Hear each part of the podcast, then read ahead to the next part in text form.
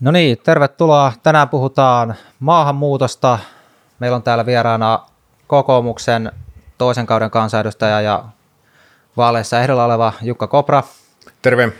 Ja sitten Liike Nytin kansanedustaja ehdokas ja siviilissä maahanmuuttoviraston ylitarkastaja Juhani Klemetti. Terve, terve.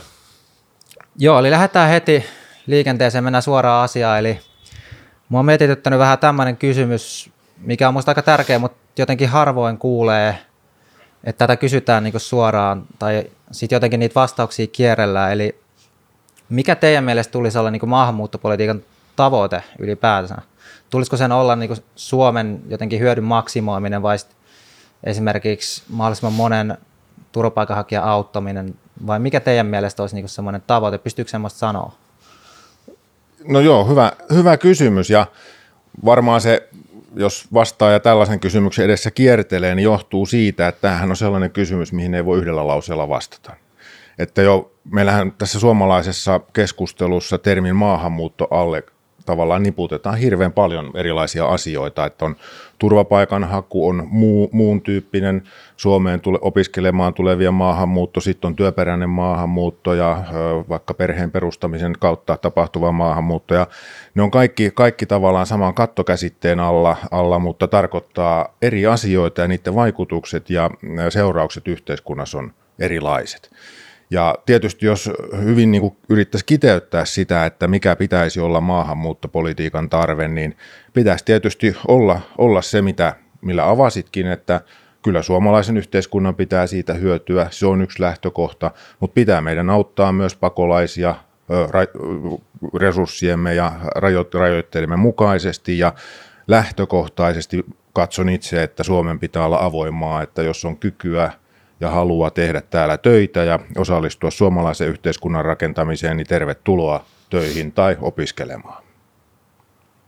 Joo, Jukka tuossa hyvin aloittikin, eli tosiaan se ongelma yleensä maahanmuuttokeskustelussa onkin, että nämä kaikki maahanmuuton eri muodot niin pistetään siihen saman tavallaan niin saman kategorian alle, että mm. sitten niistä keskustellaan jo, joko tunteiden kautta tai sitten pelkästään laskelmoiden järjen kautta, vaikka nämä eri muodot, niin niihin liittyy erinäköisiä asioita. Eli tosiaan niin kuin, humanitaarinen maahanmuutto, niin sehän on enemmänkin juurikin arvokysymys. Eli siinä, siinä pointtina on se, että yritetään auttaa kaikista eniten apua tarvitsevia. Toisaalta sitten taas kun ajatellaan työperäistä maahanmuuttoa, niin siinä pitää sitten miettiä sitä, että mikä on se Suomen yhteiskunnan ja kansantalouden etu kokonaisuudessa. E, Eli tota, maahanmuuttoa pitää katsoa niiden eri muotojen kautta ja niitä vaikutuksia tosiaan sitten Suomen mm. yhteiskuntaan. Joo, jos tartutaan tähän humanitaariseen maahanmuuttoon ensin, niin millä perusteella teidän mielestä tulisi Suomen toteuttaa humanitaarista maahanmuuttoa, että jos vaikka verrataan tähän viime vuosien tilanteeseen, niin onko teidän mielestä toimittu oikein tai otettu hyvä määrä pakolaisia tänne, mitkä on semmoisia niin ehkä tässä viime vuosien tilanteeseen semmoisia korjausehdotuksia tai miten te näette tämän kehityksen?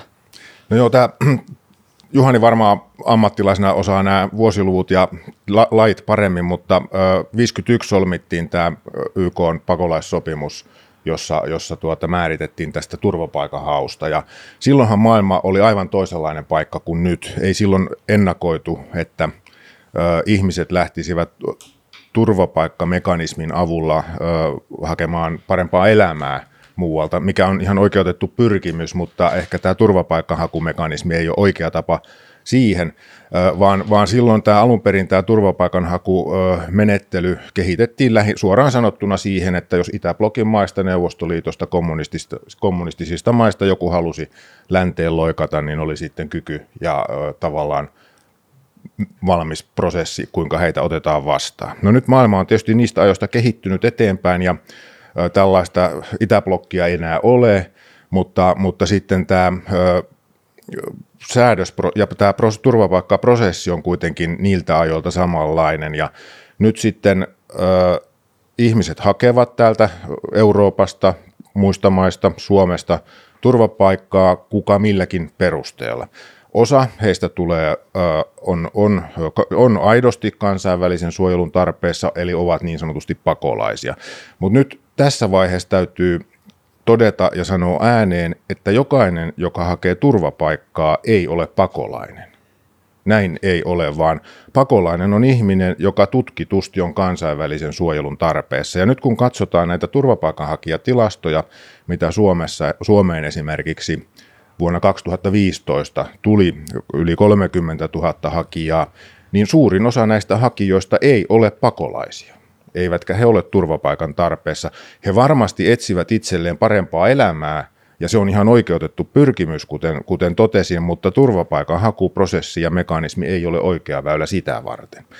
Ja ö, täs, tässä tilanteessa me tällä hetkellä olemme, ja nyt kun ö, ö, on, on kiistatta osoitettu, että suurin osa tässä suur, niin sanotussa suuressa aallossa tulleista turvapaikanhakemuksista on aiheettomia, ja merkittävä osa näistä, näistä henkilöistä, jotka eivät ole kansainvälisen suojelun tarpeessa, on poistunut Suomesta ja osa ei vielä ole, vaikka heidän kuuluisi se tehdä, niin niin sanotusti kun tilanne rauhoittuu, niin ehkä meidän on aika pohtia tätä turvapaikkamekanismia uudelleen, jotta me voisimme saada aikaan sellaisen menettelyn, että voisimme aidosti auttaa heitä, keillä on hätä. Nyt apu ei mene sinne, minne sen kuuluu mennä. Niin, eli nyt tavallaan meillä tulee henkilöitä tänne, niin kuin sanoit, niin paremman elintason toivossa. Tiedetään, että Suomessa on verrattain korkea sosiaaliturva hmm. kansainvälisesti ver- vertailtaessa. Ja sitten nämä niin oikeasti hädässä olevat, niin mikä heidän mahdollisuus on edes niin. lähteä nykyään sieltä hakemaan? No, no naulan kantaan. Tässähän tämä, tämä kysymyksen asettelu on ja tavallaan nyt, nyt niin kuin voimakkaammat hahmot ja voimakkaammat henkilöt, jotka pystyvät lähtemään liikkeelle – hyötyvät tästä järjestelmästä ja hyötyvät meidän hitaista prosesseista ja nämä aidosti hädänalaiset ihmiset siellä pakolaisleireillä eivät saa apua tai e, eivät, eivät, eivätkä pääse parempiin olosuhteisiin. Ja itse näkisin tämä on hyvin vaikea asia ja varmasti tässä kun keskustellaan, niin tulee ideoita, että miten tämä mm. pitäisi ratkaista, mutta näin suoraviivaisesti vo, haluaisin sanoa sen, että meidän pitäisi löytää keinot, joilla tästä rajan yli tapahtuvasta turvapaikanhausta voitaisiin luopua, että se ei ainakaan olisi pääsääntöinen väylä ja voitaisiin sen jälkeen, kun se on tehty – ja saatu rajoitettua tämä rajan yli tapahtuva turvapaikanhaku, niin sen jälkeen voisimme sitten siirtää sen resurssin, joka siitä vapautuu auttaaksemme pakolaisleireillä olevia pakolaisia. Ja nämä rajan yli siis on näitä, jotka tulee esimerkiksi Ruotsista ja ovat matkanneet niin kuin Euroopan halki. Niin, juuri näin. Tänne. Joo. Joo. Joo, eli myös humanitaarisen maahanmuuton pitää olla hallittu. Eli se, että se on hallittu, niin se on kaikkien etu. Se on ö, myös niin kuin tänne kansainvälistä suojelua ha- hakemaan tulevien mm. etu, koska silloin me voidaan ennalta resurssoida tarpeeksi siihen heidän vastaanottamiseen ja heidän kotouttamiseen tänne. Se on myös suomalaisten etu, koska sitten me voidaan, meillä on parempi, saadaan niin turvallisuustekijät myös kohdalleen paremmin tämän mm. humanitaarisen maahanmuuton osalta, koska ne pitää myös ottaa huomioon koska monet näistä henkilöistä tulee kriisi- ja konfliktialueelta, mm. joten tur- mm. sellaisia niin kuin, turvallisuusriskitekijöitä on. Sen, sen lisäksi, niin kuin, että mä haluaisin lisätä, että mikä se niin kuin, Jukka hyvin toi tuossa esille, että nyt eletään aika toisenlaisessa maailmassa, milloin nämä tota, kansainväliset sopimukset on tehty niin mun mielestä kanssa on ihan aihetta, että me katsotaan tätä meidän kansallista lainsäädäntöä ja sitten mm. kansainvälisiä sopimuksia. Ja mm. tarkastellaan niitä ihan rauhassa ja katsotaan, että ö, vastaako ne niitä nykypäivän haasteita, mitä Juuri maahanmuutto ja tämä humanitaarinen mm. maahanmuutto tuo meille mm. tänne, ja millaisia haasteita tämä humanitaarinen maahanmuutto kokee siellä juurialueella, mistä nämä henkilöt on lähtenyt. Eli mikä mä näen ratkaisuna tähän, niin EU-alueella on se, että me saadaan EUn yhteinen turvapaikkajärjestelmä aikaiseksi. Eli se on aivan avainkysymyksenä tässä. Mä oon sitä mieltä, koska siis vapaa liikkuvuus, joka perustuu Schengen-sopimukseen – niin se ei tule kestämään toista tällaista kansainvaellusta Euroopassa. Eli se tarkoittaisi sitä, että jäsenvaltiot palauttaisi sisärajat toisten maiden välille. Eli tätä kautta me myös päästään siihen, että EUn ulkorajat saadaan turvattua, joka tarkoittaa sitä, että me voidaan tätä humanitaarisen maahanmuuton painopistettä siirtää turvapaikan hausta sinne kaikista, usein kaikista eniten apua tarvitsevien auttamiseen siellä pakolaisleireillä ja lähempänä näitä kriisi- ja konfliktialueita. Eli ymmärsinkö oikein, että tämmöisiä niin Euroopan ja Euroopan unionin erityisesti yhteisiä sopimuksia nyt vaadittaisiin tässä, että saadaan tämä humanitaarisen maahanmuuton aalto niin kuin hallintaa Euroopassa?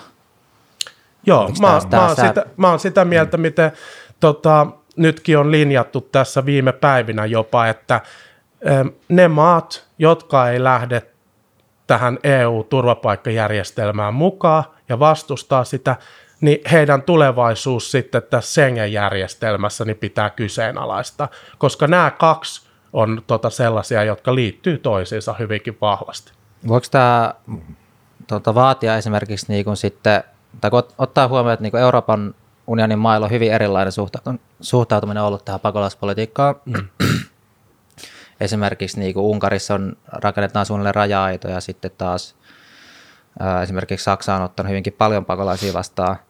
Niin voiko tämä Suomen osalta vaatia esimerkiksi, että me irtaudutaan jostakin sopimuksista, että jos me halutaan ensin esimerkiksi tämä meidän oma rajavalvonta kuntoon, kun tavallaan, vai onko se realistista saada oikeasti Euroopan unionin tasoisia sopimuksia nyt aikaa? Musta olisi tosi tärkeää, että nyt ennen kuin mietitään tätä meidän omaa ra- rajavalvontaa, niin ekaksi nyt mietitään sitä EU-rajavalvontaa, koska meidän ulkorajat nimenomaan määrittyy tämän Schengen-sopimuksen, pitkälti tämän Schengen-sopimuksen tuoma ja EU-ulkorajojen kautta. Eli se on, sitä mä painottaisin tässä.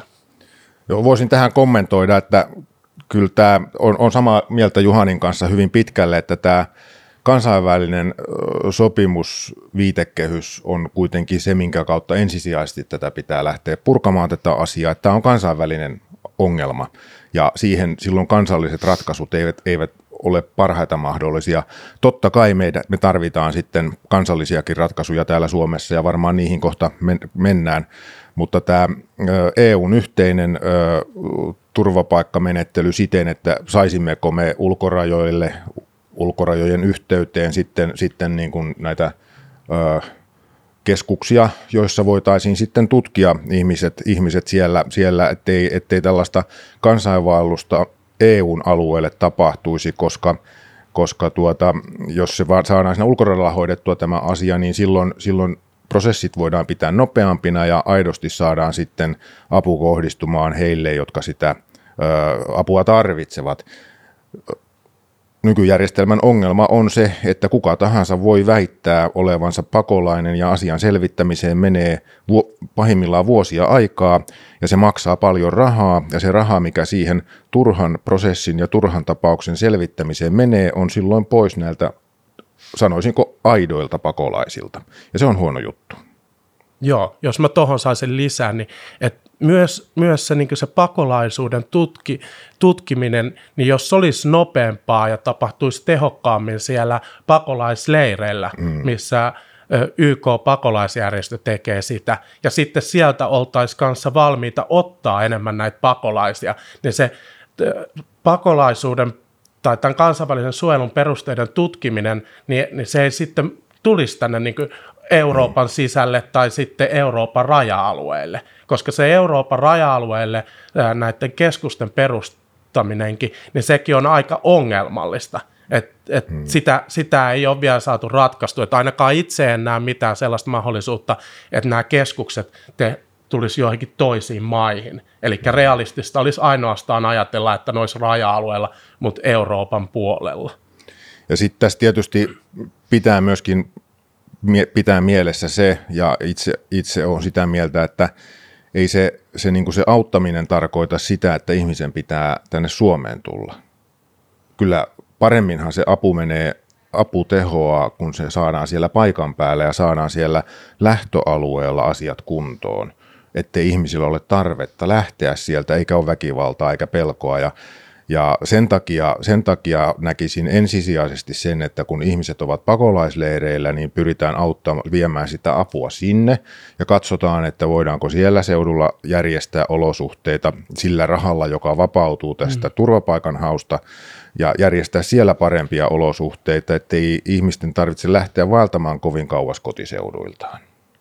Joo, Jukka on ihan oikeassa ja tota, tässä mä tulisin vielä siihen, että miten mun mielestä tätä humanitaarista maahanmuuttoa pitäisi uudistaa perustavanlaatuisesti on, että siellä kiintiöpakolaisuuden kautta tai kiintiöpakolaisjärjestelmän kautta sieltä pakolaisleireistä tulisi valikoida sellaisia henkilöitä, jotka on tosiaan kaikista epätoivoisimmassa asemassa.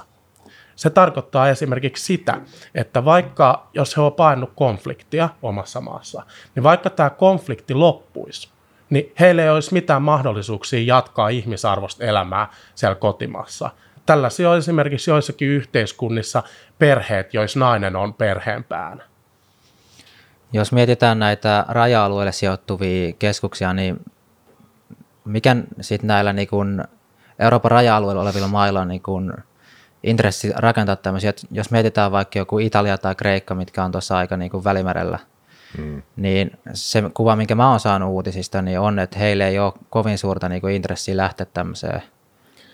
Niin, sehän se, näinhän se varmasti on, että ei se varmaan mikään helppo rasti ole ja ja tietysti voisihan se olla, että Italialla ja Kreikalla syntyisi kiinnostusta asiaan, jos, jos voitaisiin osoittaa, että se helpottaisi heidän nyky tämänhetkistä mm. tilannetta olennaisesti, koska eihän se nytkään ole hallinnassa eikä sellainen, että ö, kukaan sellaista niin kuin tietentahtoa haluaisi järjestää. Ja ö, toimenpiteitä tarvitaan. No tämä raja, rajakeskusasia on yksi, mikä tässä keskustelussa on tullut esille varmasti voidaan pohtia muitakin, esimerkiksi sitten se, että ö, linjataan tiukemmin tätä raja yli tapahtuvaa turvapaikanhakua EU-laajuisesti ja, ja todetaan, että, että ei käy. Ja sitten se vapautuva rahamäärä, mikä siitä vapautuu, niin sitten se kulutettaisiin siellä, siellä alueella, mistä ne ihmiset tulevat ja sillä tavoin kestävästi toimien, että, että luodaan, luodaan uutta kasvua ja uutta rauhaa ja uutta järjestystä, eikä vaan kuluteta rahaa erityyppisiin hankkeisiin. Joo, tulisiko teidän mielestä, jos mietitään humanitaarista maahanmuuttoa, niin siihen käytettävää rahoitusta, tulisiko sitä niin kuin lisä, lisätä, pitää ennallaan vai vähentää? Tietysti on vaikea arvioida, että mikä on niin kuin kustannus tuommoiselle niin humanitaariselle maahanmuutolle, mutta niin ajatuksena, että jos esimerkiksi enemmän EUn kautta hoidettaisiin tätä ja vähemmän esimerkiksi tämän pelkästään Suomen niin kuin rajoilla tapahtuvan valvonnan kautta, niin tulisiko rahoitusta teidän mielestä lisätä vai vähentää? No, no toi on Tulisiko vähän, ikään kuin panostaa vai... enemmän tähän maahanmuuttoteemaan vai? No.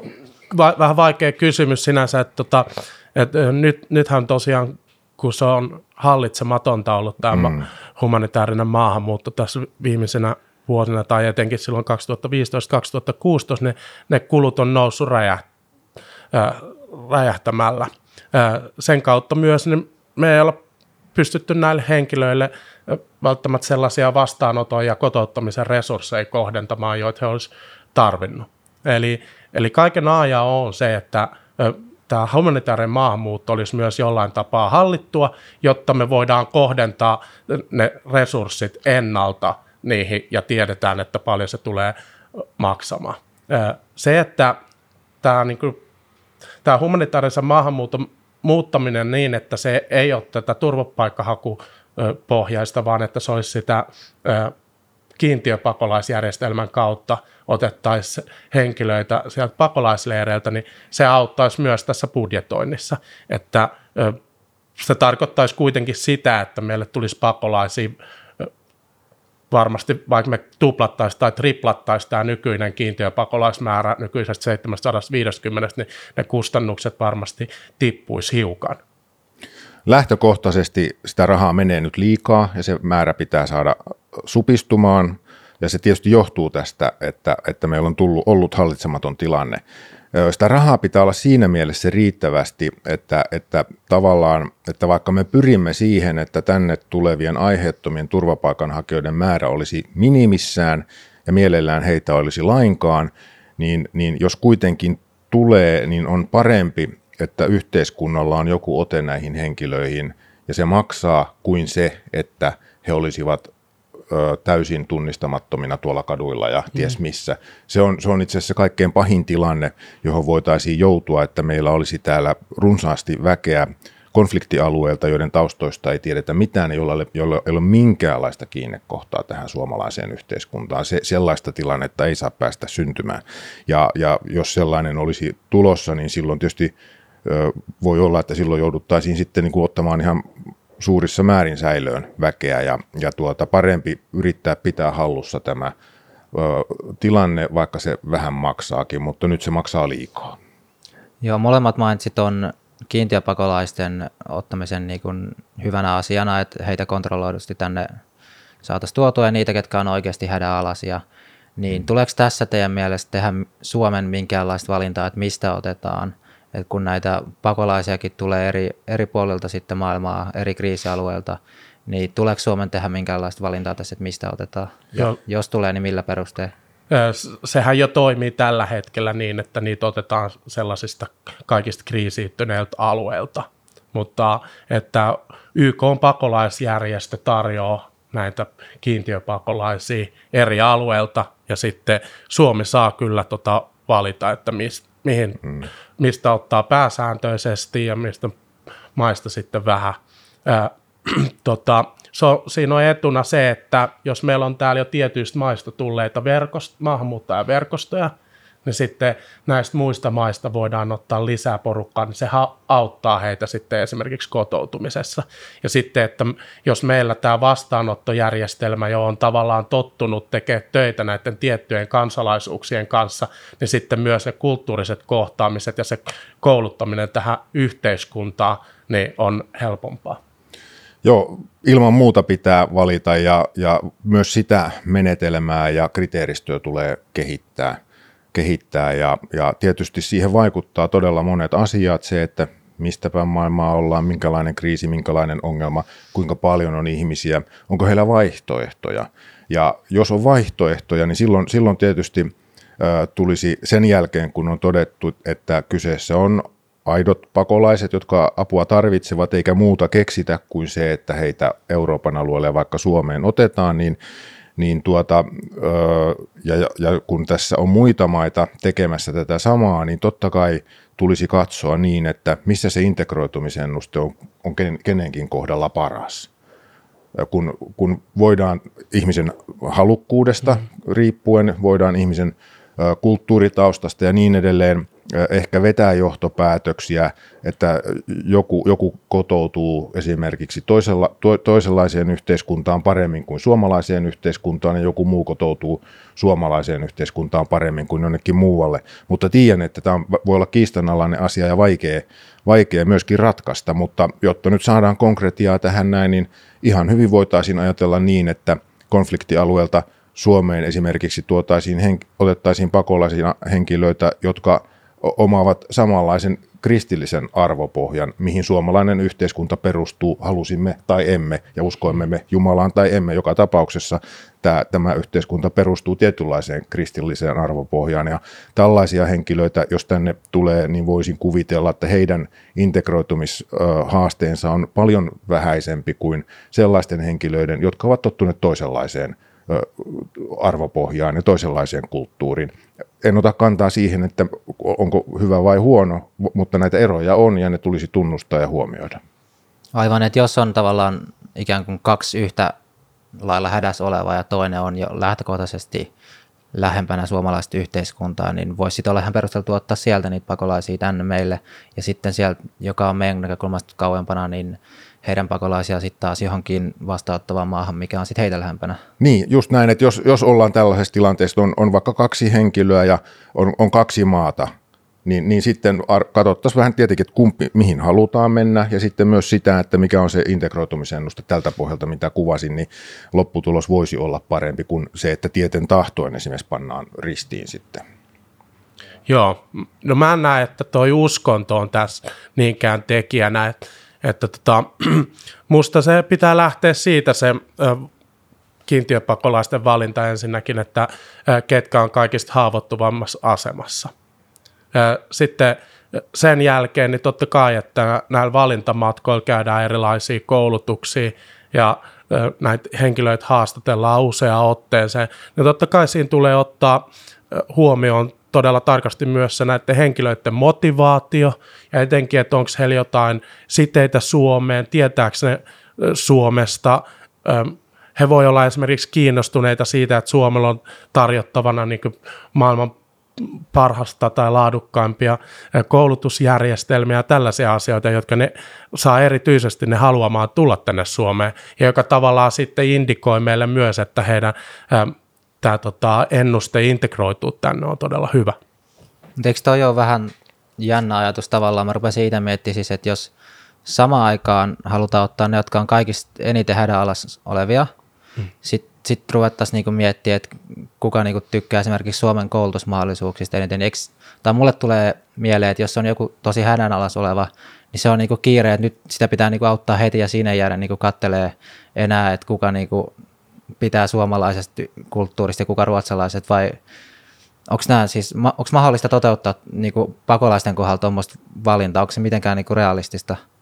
No niin kuin sanoin, niin tämä tota, kiintiöpakolaisten valinta on prosessi, että se kyllä vie aikaa. Ja siihen kuuluu haastatteluja ja erinäköisiä koulutustilaisuuksia ja ää, t- tällaisia.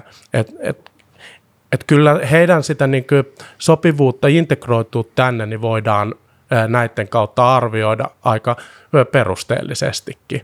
Et mitä mä halusin niin tuoda esimerkiksi tuolla koulutusjärjestelmän asialla sitä, että heidän motivaatiota tulla Suomeen ja eri, että sitä, sitä mä niin. hain sillä. Joo, ja tämä on tosiaan, siellähän tehdään paljon haastatteluja. Lähtökohtahan on jo se, että jos on YK pakolaisleirillä, niin silloin on jo todennetusti pakolainen.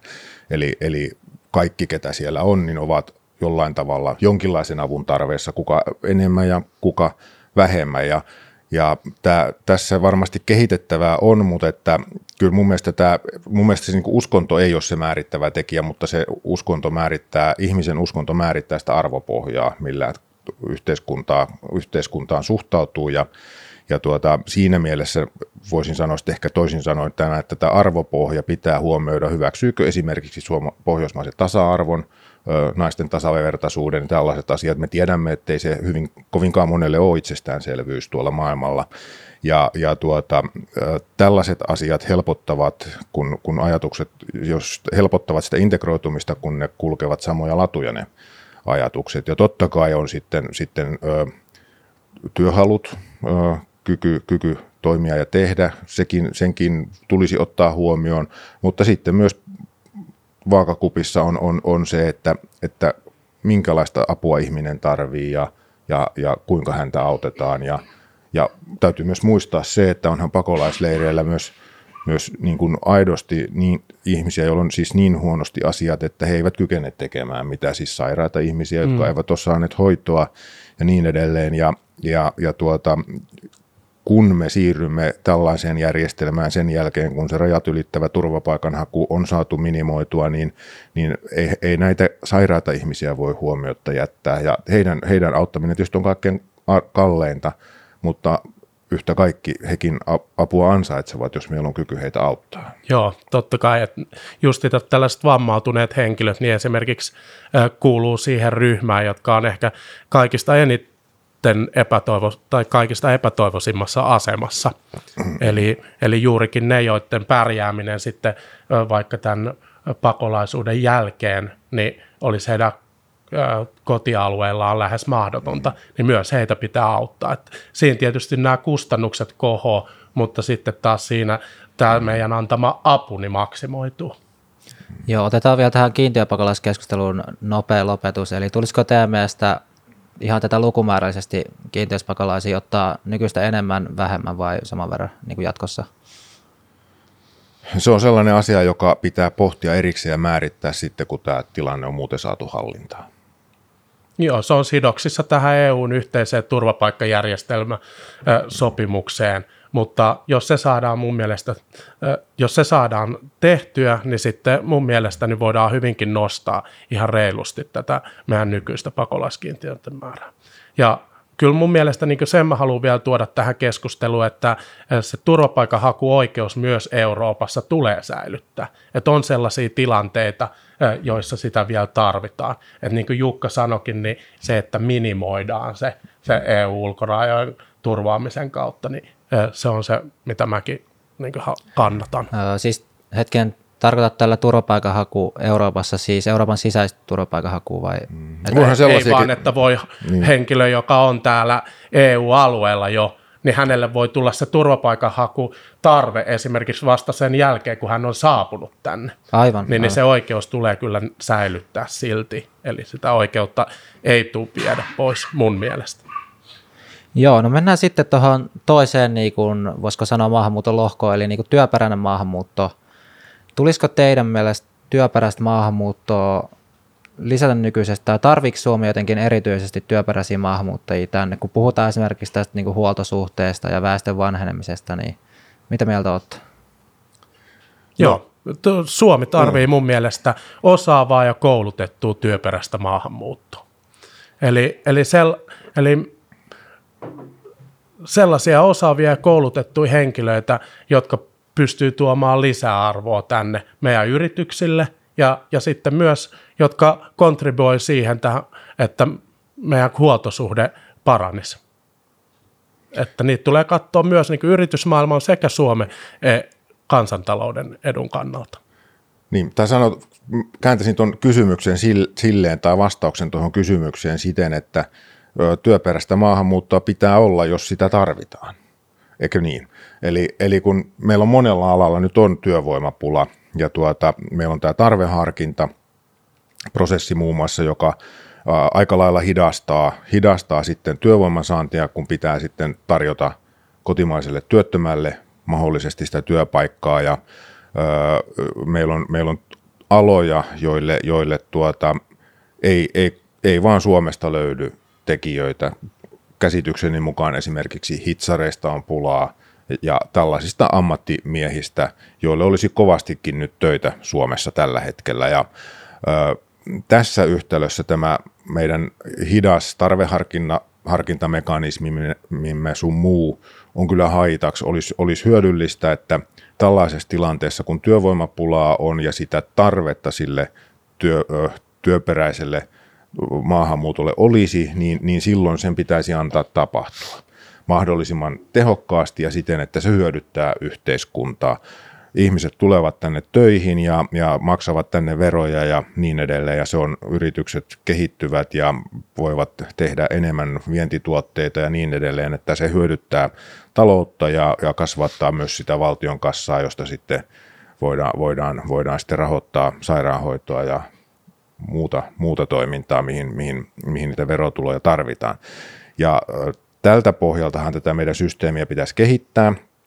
Yksi vaihtoehto olisi se, että me, me esimerkiksi ö, ottaisimme Kanadan tai Australian tyyppisen pisteytysjärjestelmän käyttöön. Eli määritettäisiin tiet, niin kuin kausittain tietyt toimialat tai tietyt ammattiryhmät, että todetaan, että ohjelmoijista Suomessa on pulaa, että jos on ohjelmoijan koulutus ja työpaikka tiedossa, niin tuota, ei muuta kuin tervetuloa töihin. Saman tien ilman mitään turhaa byrokratiaa ja, tai, tai näitä hitsareita. Mitä sitten onkaan. Ja tietysti näähän toimialat, mitkä sitten, mille tätä, tätä tuota, työvoimaa muualta tarvittaisiin, kun oma väki ei riitä, niin nehän vaihtelevat ajan kuluessa ja suhdanteiden mukaan. Ja tässä pitää sitten olla kartalla, kun määritetään sitä, että mitä, mitä ammattiryhmiä, toimialoja me suosisimme tässä, tässä suhteessa.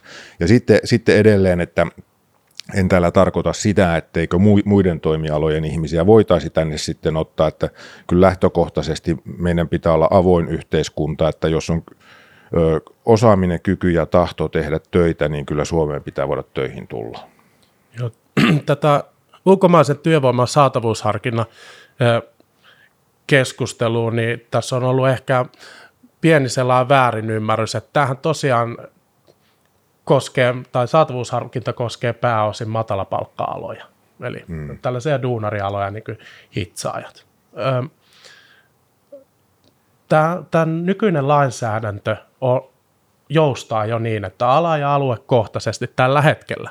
Eli jos jollain alalla, jollain alueella on työvoimapulaa, niin tämä meidän nykyinen lainsäädäntö jo joustaa. Mm. Mm. mm. Eli tota, mä en kannata sitä, että tämä saatavuusharkinta poistetaan. Ja mm. mun mielestä niin kuin huono argumentti siinä on se, että me ei pystytä pistämään tähän lupaprosessiin tarpeeksi resursseja, niin sen takia niin tehdään tästä työperäisestä maahanmuutosta hallitsematonta. Niin tätä, tätä mä en niin kuin, ö, tue millään kannalla. Et Ruotsi on ainut EU-maa ja varmaan pitkälti ainut länsimaa, teollinen länsimaa, joka on poistanut tämän saatavuusharkinnan aikana. Negatiivisten ilmiöiden takia niin SDP teki viime vuonna ennen vaaleja lupas, että se yritetään saada takaisin, tämä saatavuusharkinta palautettua. Niin mä en ymmärrä, että miksi Suomessa käydään tällä hetkellä sitä keskustelua, että meillä pitäisi sitten poistaa se, kun meillä on todettu tutkimustietoa jo siitä, että millaisia negatiivisia ilmiöitä on niin Ruotsissa tullut, ja siellä jopa demari, että haluaa sen palauttaa. Eli mitä se on, rikollisjengit on tullut sitä kautta, on tullut justiinsa turva, moni näistä, jotka on tullut matalapalkkoaloille, on hakenut turvapaikkaa ja muita tällaisia. Ihmiskaupan määrä ja laittoman maahanmuuton määrä on yleisesti lisäytynyt. Niin mun mielestä tätä saatavuusharkintaa ei pidä missään tapauksessa poistaa, mutta meidän pitää tulla, meidän pitää pistää huomattavasti enemmän panoksia tähän tuo, työlupien käsittelyyn että siitä saadaan niin, että ne saadaan kahdessa viiva neljäs kuukaudessa tehtyä ne Joo. hakemukset. Toi on, toi on kyllä hy, hyvin muotoiltu, että tässä on, on riskejä muun muassa just se, että tullaan ikään kuin töihin lainausmerkeissä tai tehdään pari, kolme vuotta töitä ja sitten, sitten, sitten jäädäänkin muihin harrastuksiin eikä ollakaan töissä, vaan kulutetaan enemmän yhteiskunnan resursseja. Se on tietysti sellainen ö, kehityskulku, mikä, mitä ei saa tapahtua ja, ja se, se pitää, pitää kyllä pystyä estämään. Ja, ja meidän pitää ymmärtää se, että jos Suomeen tulee matala palkka-alalle henkilö töihin, eh, niin se on, meillä on hirveästi Suomessa työttömiä, niin maahanmuuttajia kuin kantasuomalaisia, jotka ei ole koulutettuja. He ei mm. kuitenkaan löydä itteensä näihin työpaikkoihin, koska meillä on kannustinloukkuja loukkuja mm. niin, että he ei kannata mennä töihin. No niin kuin miten sitten tämän ulkomaalaisen kohdalla, kun hän tulee siihen työpaikkaan, sitten hän tulee myös osaksi Suomen mm. sosiaaliturvaa.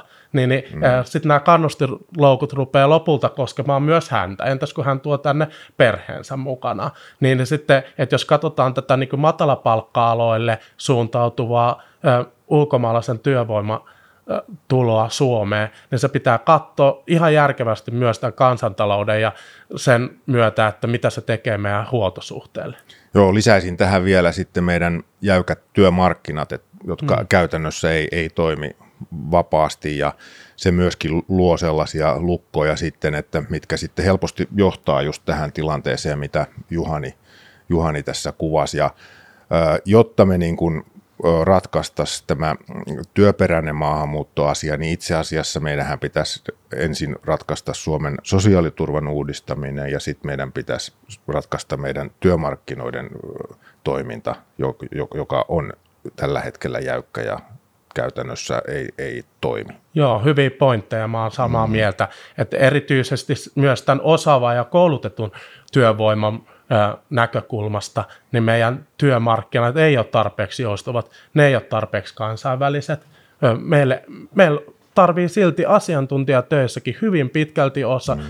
osata suomen kieltä. Mm. Ja se on näin pienessä niin to, huippuunsa kehittyneessä maassa, niin kuitenkin niin kuin aika iso vaatimus, että me saataisiin tänne hoikuteltua sitten niitä maailman huipputekijöitä, koska meillä ei pärjätä kuitenkaan kansainvälisessä kaup- hmm. äh, palkkakilpailussakaan.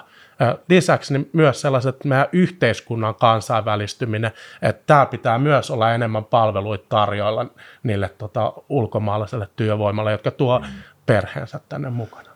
Eli jos niinku tiivistäisi sillain, niin tätä saatavuusharkintaa pitäisi edelleen olla, mutta enemmän resursseja sitten näihin lupaprosessien käsittelyyn, jotta ne tapahtuisi nopeasti.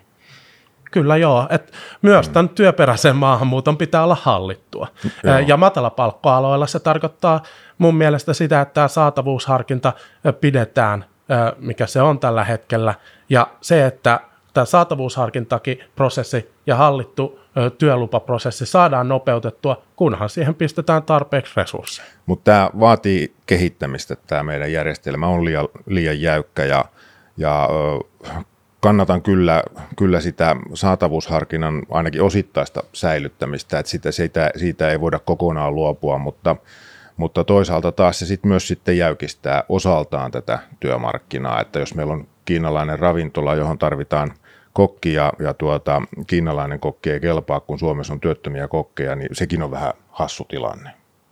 Niin, sitten tota, mainitsit nämä työmarkkinoiden jäykkyyden, eli tulisiko meidän siis löyhentää näitä työmarkkinoiden minimiehtoja, koska jos Suomeen tulee vaikka halvemman hintatason maasta esimerkiksi, otetaan vaikka ihan Baltian maat, ei ole kovin kaukana, niin sitten luultavasti heille, siis työntekijöille, jotka tänne tulee, niin he ihan mielellään tekisi hieman matalammallakin palkalla sitä työtä, koska sitten taas heidän niin kotimaan tulon tasonsa nähen se olisi heille kuitenkin niin hyvä palkka. Niin tulisiko näitä minimiehtoja sit ihan yleisesti ottaa, jos mietitään työmarkkinaa, niin löyhentää sen takia, että me saataisiin niin just enemmän tätä työperäistä maahanmuuttoa? No ei tällä tavoin kuin kuvasit. Eli, eli tota, kyllä lähtökohta on se, että Suomessa työmies on aina palkkansa ansainnut ja ei, ei mitään, ei matala palkka-aloja eikä sellaisia toimia, jotka jotka toisivat meille sellaisia toimialoja, joilla palkkaus olisi huono. Että lähtökohtaisesti pitää pyrkiä siihen, että Suomessa kaikki, kaikki, kaikilla aloilla on työt sellaisia, että siitä saatavalla palkalla voi yrittää elää tai voisi elää. Totta kai on sitten osa-aikaisia töitä ja on töitä, joissa se ei ole mahdollista, mutta niiden pitäisi olla sitten luonteeltaan enemmän tilapäisiä. Ja, ja, ja tuota, en, en kannata tällaista matapal- matalapalkka-alojen synnyttämistä. Ö, ihmisten, ihmisillä pitää olla mahdollisuus saada, yrittää saada sellainen palkka, että sillä elää. Ja tuota, mutta muilta osin meidän pitäisi vapauttaa tätä esimerkiksi työehtosopimusten muu yleissitovuuden poisto ja se, että voitaisiin työpaikkojen olosuhteista sopia vapaammin työpaikoilla ilman, ilman pakollista AY-jäsenyyttä tai, tai nahistelua ja, ja, ja tällaisilla asioilla me pääsisimme pitkälle eteenpäin. Eli muita ehtoja kuin sit minimipalkkaan ei koskettaisi, mutta sitten muihin näihin esimerkiksi johonkin niin. viikonloppulisän tyylisiin juttuihin sit voisi niin, koskea. Kyllä, kyllä. Ja se, se että jos, jos työpaikoilla voitaisiin vapaasti sopia, kuten monilla paikoilla voidaan, mutta ei kaikilla, niin, niin tuota, saataisiin ulottumaan tämä sopimusvapaus kaikille työpaikoille, niin uskon, että se parantaisi tuottavuutta ja siitä hyötyvät sekä työntekijä että työnantaja. Kysymys ei ole siitä, että haettaisiin jotain ratkaisua, jolla pitäisi maksaa vähemmän rahaa työntekijöille. Ei suinkaan. Kyllä, kyllä kunnon työnantaja maksaa työntekijöilleen suorituksesta sen, minkä, hyvän, hyvän, mikä kuuluu, mutta tuota, saataisiin joustavuutta esimerkiksi lomajärjestelyihin, viikonloppujärjestelyihin, niin edelleen ruuhkahuippuihin. Tällaisiin on aikoja, jolloin työtä on hirvittävästi ja sitten on aikoja, jolloin sitä ei ole lainkaan. Ja, ja voitaisiin niin sanotusti ihmisten kesken ne asiat siellä sopia, niin, niin se, se toisi kyllä tehoa tämän maan talouteen. Joo, on kanssa sitä mieltä, että mihinkään tällaiseen palkkojen poljentaan ö, ei missään tapauksessa pidä lähteä. Että ö, musta kanssa niin tota, sitä yleissitovuutta tulee ehdottomasti alakohtaisesti tarkastella ja paikallista sopimista pitää lisätä. Tämä liittyy myös tähän ö, maahanmuuton problematiikkaa. Eli ne instanssit ehkä, jotka tällä hetkellä äh, haluaa sitä, että tämä saatavuusharkinta esimerkiksi poistettaisiin, niin on, on näitä henkilöitä, jotka ei ole valmiita äh, lisäämään näiden matalapalkka-alojen palkkaa sille tasolle, että nämä tai nämä suuri osa näistä työttömistä, jotka tällä hetkellä on näissä kannustisloukuissa, niin tulisi takaisin työelämään. Kuitenkin se palkka on tällä hetkellä ää, niin pieni, että vaikka he tulisi tekemään töitä, niin he silti tarvitsisi yhteiskunnan tukea siihen, joten tämä niin tilanne on absurdi. Mun mielestä se, että päästäisiin yleissitovuudessa näillä aloilla pois, niin se joustaisi näitä palkkoja ylöspäin mahdollisesti. Niinkin voi käydä, kyllä. Ja Eli... sitten tietysti pitää säätää lailla minimipalkasta tällaisessa tilanteessa. Eli siis nyt nyt on siis tilanne vai, että joillakin aloilla on niin pienet palkat, että kun tänne tulee työntekijä, niin hän sitten joutuu lisäksi vielä ottaa sosiaaliturvaa, esimerkiksi jotain asumistukea. Niin, tämä on suomalaisten ö, niin, ei se, kaupungissa ei se, niin. asuvien siivoojien tilanne kyllä, esimerkiksi, kyllä. että he tarvitsevat asumistukea niin, niin, ja joo. mahdollisesti muita tukia niin. eläkseen, vaikka he on ö, täyspäiväisesti työelämässä. Niin. Just näin. Sitten tota, miten sitten tämmöinen niin asiantuntija, sanotaanko huippuosaajien jos mietitään heidän niin kuin työllistymistä, että mä oon, tai paljonhan tästä on puhunut esimerkiksi isot firmat, vaikka joku Supercelli, että heidän on hirveän vaikea saada tänne niin kuin kovan luokan osaajia sen takia, että just se lupaprosessi on todella pitkä, esimerkiksi perheen tuominen tänne, heille löytäminen, niin kuin koulupaikat ja muut on niin kuin mm. vaikeaa, että siinä voi mennä joku niin kuin puolikin vuotta, että sä saat niin kuin oikeasti tänne, ja sit sen takia on vaikeampi palkata näitä huippuosaajia, ja sitten tämähän ilmiö toimii myös toisinpäin, että sitten Suomessa nämä niin kuin todelliset huippuosaajat saattaa sitten lähteä helposti ulkomaille, niin mitkä teidän mielestä voisi olla sellaisia houkuttelevuustekijöitä, miten me saataisiin tätä niin kuin huippuosaamista Suomeen? No tämä on hyvä kysymys ja äh, tässähän meidän, meidän niin kuin kysymyksen asettelumme on vähän se, että jos tuolla maailmassa, maailmalla on hyvin koulutettu henkilö, jolla on tämmöinen huippuammattitaito – jossain asiassa, niin kysymys on, että miksi ihmeessä hän tulisi Suomeen? Miksi ihmeessä, kun tietää, että siitä palkasta, jonka täällä saa, niin puolet maksetaan valtion kassaan ja, ja kaikesta ylimääräisestä työstä sitten marginaaliveroprosentti on ties mitä. Kun voi verrata esimerkiksi USAhan, Englantiin, Ranskaan, Saksaan, jossa joka paikassa käteen siitä tehdystä työstä jää runsaasti enemmän – tällaisen korkeasti palkatun huippuosaajan ammattilaisen osalta. Ja näin ollen meidän pitäisi kehittää myös tätä meidän verojärjestelmää siten, että se kannustaisi tekemään työtä, se kannustaisi ihmisiä sellaisiin töihin, missä pitää osata todella paljon ja missä tienataan hyvää palkkaa, koska vaikka me alentaisimme sitä tuloveroa siellä ylähaitarissa, niin se toisi valtion kassaan enemmän rahaa, koska silloin meillä olisi tällaisia ihmisiä täällä enemmän ja haluttaisiin tehdä enemmän töitä ja ehkä silloin ne, ne ulkomailla, ulkomaillakin olevat ihmiset, joilla on huippuammattitaito ja halu, halu tehdä töitä, niin tulisivat tänne töihin. Joo, mä tuossa tota vähän jo sivusinkin, että siihen liittyy sellaisia asioita, miten me, meidän työmarkkinoita saadaan muutettua niin, että ihmiset, ne on joustavampia, ne on kansainvälisempiä ja myös meidän yhteiskunta palveluineen on kansainvälisempi, eli näiden huippuosaajien perheelle löytyy myös tarvittavia palveluita täältä. Että se, että lupaprosessi tällä hetkellä on erityisasiantuntijoille, jotka tulee tänne, niin kuukausi, kaksi kestää. Mm. No se, se, tarko- paha se ei se ole paha, mm. ja se tarkoittaa henkilöitä, jotka tienaa 3000 tai enemmän, ja on alalla kouluttautuneita henkilöitä, eli he hakee tällaisen erityisasiantuntijan kategoriassa silloin tätä lupaa. Ja yleensä heidän perheet saa samalla melkein nämä luvat sitten, koska siinä ei tietenkään ole mitään sen enempää sitten problematiikkaa. Eli tota, mä, mä kanssa niin haluan, että täällä tehdään myös verotuksen kannalta sellaisia mm. asioita, että tästä tulee houkuttelevampi maa, koska meidän pitää kuitenkin äh, katsoa tätä todellisuutta. Me, mehän tietenkin me suomalaiset arvostetaan tätä maata ja meillä on vahva tunneside ja me ollaan sillä, että miksei kaikki tänne haluaisi tulla. Mm. mutta, niin, mutta, ei, ei muut ihmiset katsoo eri tavalla mm. myös siitä, että jos mä tulen niin. Suomeen viideksi vuodeksi, niin paljon mulle jää mm. viivan alle siitä niin. keikasta.